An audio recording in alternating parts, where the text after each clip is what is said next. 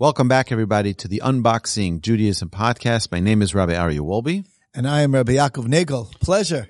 It's great to be back here, Rabbi Nagel. The topic today is something which, uh, recently, sadly, the reality in the world, there are sometimes tragedies that befall the Jewish people, communities, uh, in various parts of the world are affected in different ways. And the question that's very commonly asked is, how do we understand tragedies in Judaism? Uh, God forbid someone dies young. We had a member of our Torch family, Alicia Mayer Cohen, uh, passed away at just six years old. My daughter was his classmate, and it's a tragedy. It's a tragedy that's not only for the Cohen family, but it's a tragedy for the entire Torch uh, family and the entire world. How do we understand such tragedies? Uh, how do we understand tragedies like last week? There were these two uh, young men who were flying uh, a private plane from New York to Cleveland and were in a tragic accident and both passed away, leaving widows, orphans. How do we understand such things? So, Rabbi, guide us. Okay, so of course, this is one of the hardest topics to tackle, honestly. And um, not only is it uh, not a new question, it's a question that was asked by some of the, some by Moshe Rabbeinu himself. He uh, wanted to understand the ways of Hashem, the ways of God. How is it that you have a tzaddik, v'ra lo, you have a great man, some great people, some very righteous people, and bad things happen to him? And, uh, and on the flip side, you have people who seem to be terrible people and they have the life and they're, and things are going great for them and they don't suffer and everything goes smooth. And it's, uh, it's a very hard question. And how are to understand this? That we know that God is a just God. We know that God runs the world. We know that nothing's by chance. He has tremendous hashgacha pratis. Everything is divine providence to, to, to an amazing degree. And that is a tenet of our faith. Nevertheless, we're stuck with these questions. I still remember many years ago, I had my grandmother. She passed away at an old age and uh, she's saying that you know when I die, I have my questions that I want to ask God. I'm going to pull on his beard and uh, ask him why did my daughter have to die? Why did this have to happen? Why did that have to happen? I, and um, so the people around her said, you know, that's why he's keeping you here alive so long. he doesn't he's want afraid to be of bo- your questions. He doesn't want to be bothered. uh, the thing is, is that of course the, the, the core answer, and really, this is something that takes a lot of humility. And that is, is that who told you that we need to understand? Who are we that are given such a tunnel vision of such a small sliver of life to understand everything that's going on in this world and why God does things? Have some humility. Recognize that God knows what he's doing God is a loving God. And of course he loves you. And yes, there's a lot of questions that we can't understand, but why would we expect to understand? Why should it be something that we should be able to automatically get? And think about it. What kind of world would we live in if everything made perfect sense? The guy was the biggest righteous person, had the best life. The guy who was a bad man, had the horrible life.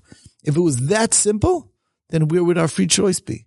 So it's supposed to be difficult to understand. It's supposed to be hard to see.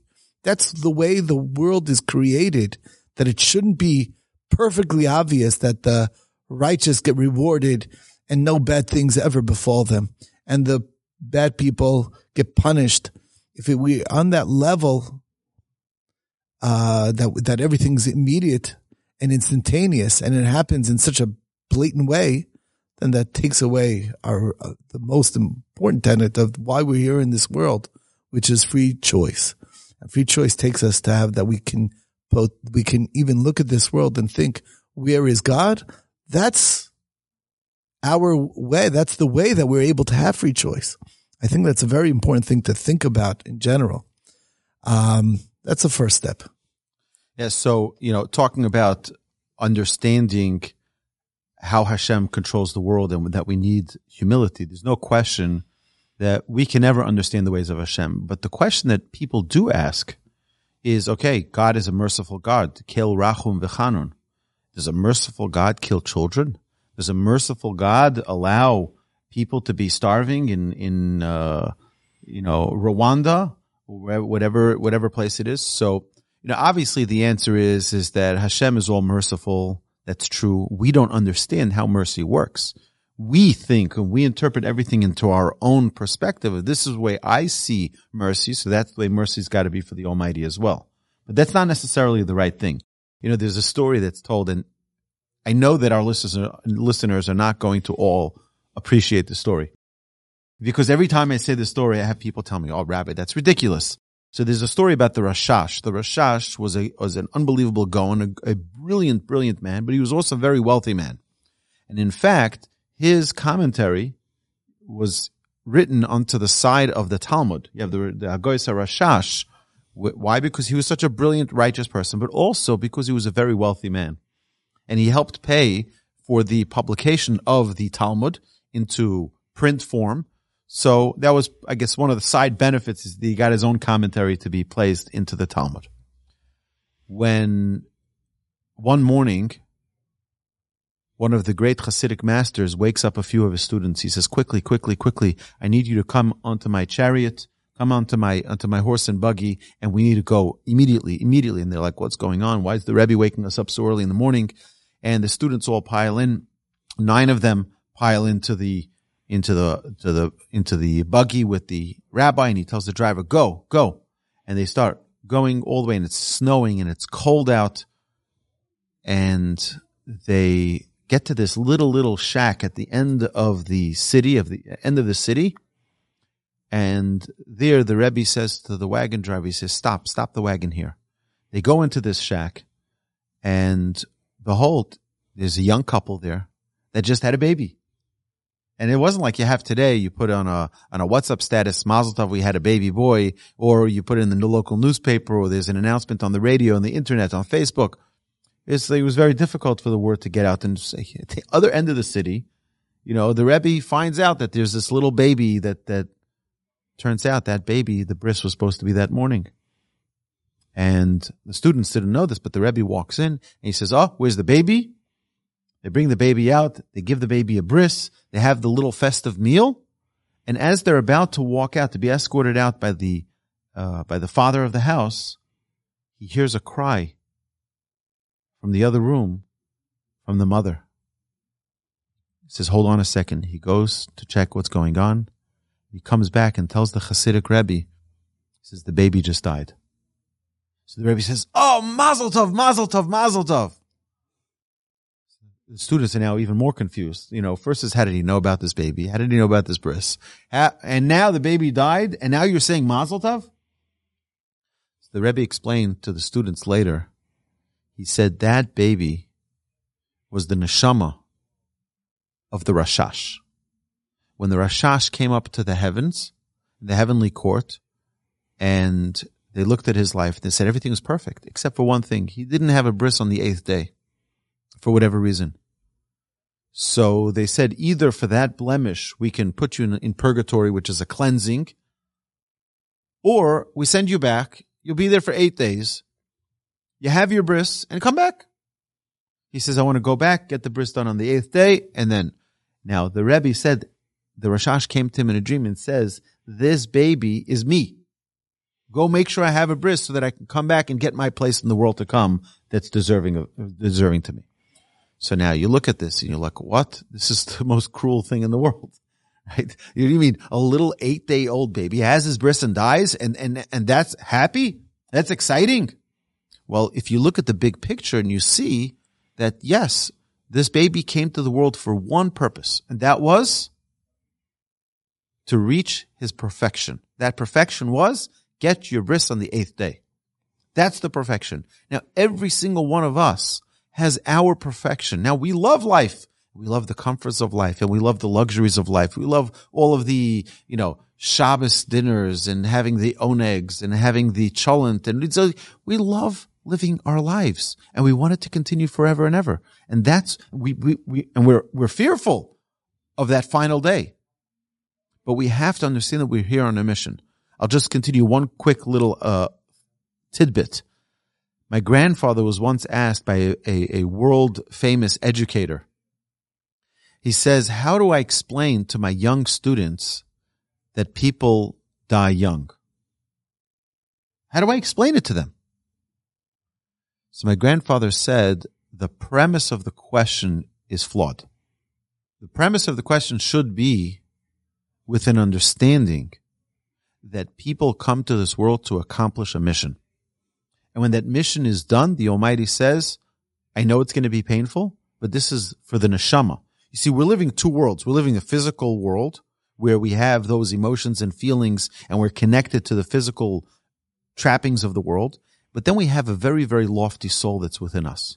And that lofty soul is here on, on a completely different mission. The body is the vehicle that takes that soul from place to place to go To, to help it fulfill its mission. to help it fulfill its mission. But then we get carried away with the body and we're like, oh, anything that, that interferes with that body living its fullest life to 120 years old to old age is a problem. And that's not true. A body comes here as a vessel to carry this lofty, holy soul and to accomplish a mission. And as soon as God feels that that mission has been completed, he says, okay, now it's time for me to take back that soul, which is what our sages tell us is a chelik eloka mimal, which is a piece, a part of the Almighty, so to speak. Hashem doesn't have pieces that we take part of, but that's the idea is vayipach be'apav nishmas chaim, the soul that God imbued into humanity, into each individual, that soul is a part of God. And God wants that part back once it's complete. The example I, I gave to, I give to this many times with my students is imagine you have a gem and the gem is flawed. The gem is, you know, no stone as much as every uh, bride likes to believe, every, uh, every girl who gets engaged likes to believe that her diamond is perfect. No diamond is perfect. My father worked in diamonds for 30 years. No diamond is perfect. But what you could do, there's actually a special treatment that you can do. And they put in these special chemicals into the diamond and it removes the imperfections. I think that those, that process of enhancing a diamond is tikkun hamidos. We all get a soul which is imperfect. We're all here on a mission that we need to perfect something. And with tikkun hamidus, with perfecting our character traits, we're, we're overcoming anger. We're overcoming arrogance. We're overcoming stubbornness. These are recent traits that we talked about in our Musar masterclass by working on perfecting our positive traits, what we do is we're in, we're enhancing that gem that God gave us. And we're able to brush it and we're able to clean it. And then when that, that gem is sparkling and it's perfect, Hashem says, Oh, now I want that gem and I want to put it into my crown. That's what our life is for.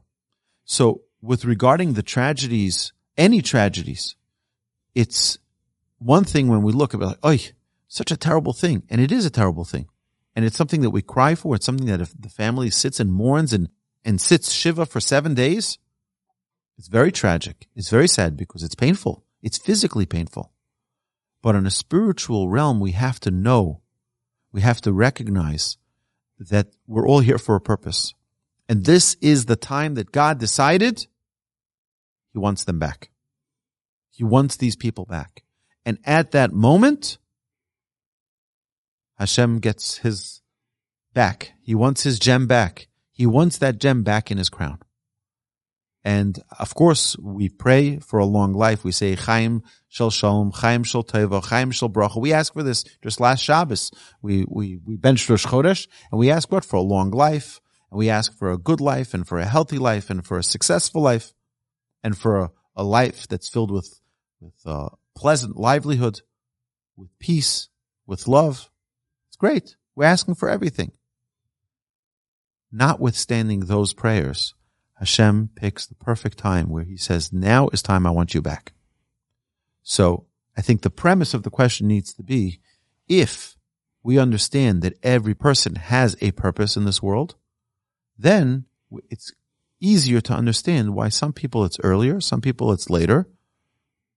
And Hashem has that control to determine when is the right time. You know, there's a a, a Talmudic uh, passage that really discusses this, and uh, it, I'm reminded my wife's grandfather, when his wife passed away, she was 80 years old, and they were married and had raised a family together. They were both orphans. And it was a very, they were very, very attached to each other. And uh, it was the day of the Levaya, the funeral, and he was talking to his children, and he explained to them. He said, "It's not a sad day; it's a great day. It's a day of, it's this very, very special day." And of course, he was extremely attached to his wife. But what he meant to say is, is that a life that was well lived, that's a celebration. That's really a celebration when you have the right perspective she did the right thing. She raised her family. She was somebody who was so the the culmination of that life is not a really in a sense it's sad for us because we miss her but for her she she has that life that was so well lived she accomplished so much in her life it's a it's a it's a great day it's an awesome day and it's very important to have that perspective because it's very it's it's what it is that's what i said the talmudic passage it describes when a ship sets sail, everyone waves and says, hooray, hooray. But who knows what's going to happen on the way? Who knows? Maybe it's going to get attacked by pirates. Maybe it's going to, you know, get a storm and it might uh, get marooned or something and just, uh, terrible things might happen. When the ship comes home, there is no fanfare. But that's really what it is. When a person's life starts, when a baby's born, we, we're all excited. But who knows? There's a lot of questions. Well, how's this life going to be lived? Is it going to be done, you know, is it going to be a good life or is it not? Is this person going to make good choices or not good choices? When a life is over and that's when the ship comes home, sometimes that's a, especially if it was a great person, there's something very, very special, something amazing about that day. So again, it's uh, like a, like we said before, it's something that you really need to recognize. We, we do have a skewed perspective. We, we value our physicality without recognizing that the physical body is a servant for the soul. And it's there to, it's not an end, be, uh, it's not an end unto itself to have a body to feed, to continue to enjoy. It's, yes, those things exist and they're important, but it's there to serve for a greater purpose. And when you recognize that, so then a life well lived is something to celebrate, actually. And, uh, again, it's tragedies. They do exist. And it's, it's, you know, it's terrible to say, oh, well, you know, you don't want to be cruel to a person who's undergoing tragedies. And we, of course, we miss the people who are alive. They're the ones who really lose out on being with this person. But God has his reasons and it's, and, and not only that, it's like you say, it's, it's, it's God, God, we are only given that small picture. So in our, in our eyes, we're sad. That's okay.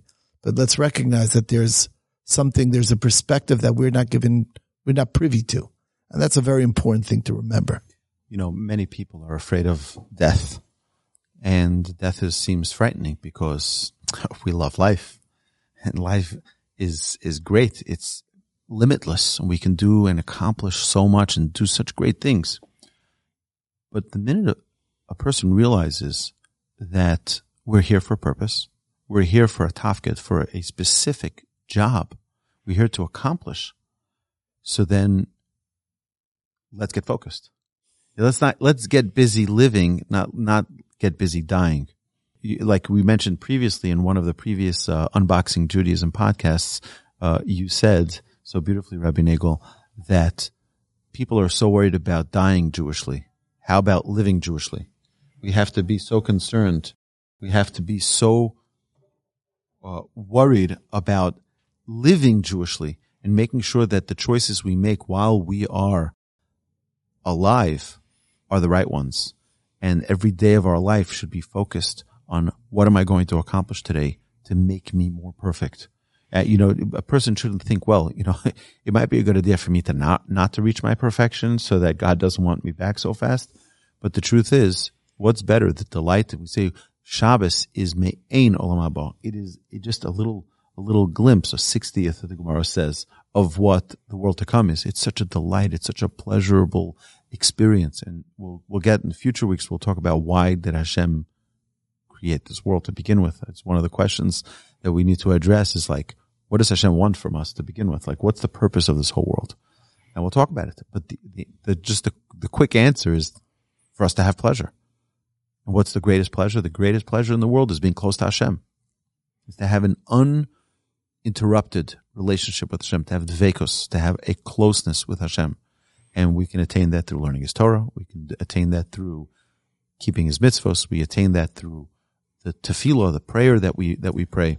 Through emulating God in His midos. Yeah, all of these are, are are the tools that we need to express that love and to to have that connection with Hashem. But not to fear it, not to fear death, because death at the end of the day is the result for everyone. And of course, we want to have a long life and we want to see our children and our grandchildren and our great grandchildren uh, by their weddings and we want to dance with, all right, that's, that's a great thing. And hopefully Hashem will bless us all to be meriting to that in good health. But that's a side benefit. That's a side benefit. That's not necess- necessarily the purpose of why we're here. We're here to accomplish day by day. We don't know what we were in previous lives you know, we don't need to get, we have a, our Kabbalist next door, Rabbi Yacobian, where he can talk to us a lot about the reincarnation, where our, our souls are recycled. It's a whole different topic. And whether or not we were here previously or were not here previously, I believe we all were. We're all a reincarnation of a previous life. Not a question in my mind. But regardless, we're here for a specific purpose. And every person's purpose is very, very uniquely different. Right. God put us in this world, not to just be, to accomplish. And therefore it's very important to make that the focus and not, you know, it's not just living. It's not just, you know, that's a, I always said about a birthday, you know, a lot of people make a party on a birthday and, uh, I was thought like, well, what, what exactly is the celebration of a birthday? Like, what are they celebrating? It's and, and it occurred to me that maybe it's just we're cheering up the person who uh, experienced another year of life and uh, to try and distract him from the fact that he's getting a year closer to dying. and it's just to sort of cheer him up instead of, but, but if you think about life as being here with a purpose, then every year is a year where you can have accomplished more. You could have done something with your life, made something of yourself made it, made an impact in the world in a positive way. That's an amazing thing. I say that a great birthday gift for a baby being born, a birth gift, would be to give a clock that counts down from 120 years.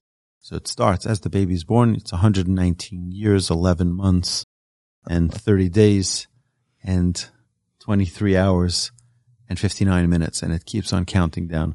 And baby looks, he grows up, he's eight years old and he sees, oh, I only have 112 years left. I'm, you know, he's 20 years old. He says, I only have 100 years left. I better maximize this time that we have.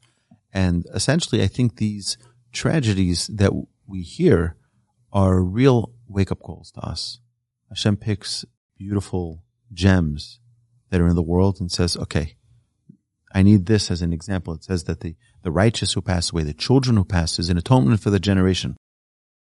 And the reason it's an atonement because it's there to wake us up and to hopefully repent, to hopefully uh, focus our lives and get on the right track so that that, that shock that we all have when we hear about a tragedy is the shock that should hopefully change our trajectory into a positive. Yeah, and, and to suddenly realize, you know what? We're all temporary. We're not here permanently. Let's get to work. We got work to do. We got things to accomplish you know, it's an interesting thing that, you know, God, uh, God originally created man to live forever. But once he sinned, it needed to have a time limit to God's, to, to, to man's life. Because if you live forever and you lose focus, there's no reason to start getting focused. And that's the problem. So we need to have a limit to our life to make sure that we try and use it in the best way possible. That's what it's all about. All right. I think we've uh, answered, hopefully, the question. If anyone, any one of our listeners who gets to 25 minutes into the podcast have any questions, please reach out to us. We'd love to answer your questions in future podcasts. Reach out to us at unboxing at torchweb.org. My name is Rabbi Wolbe. Thank you so much for joining us. Such a pleasure. Rabbi Yaakov Nagel signing off. Have a great day and a wonderful Shabbos.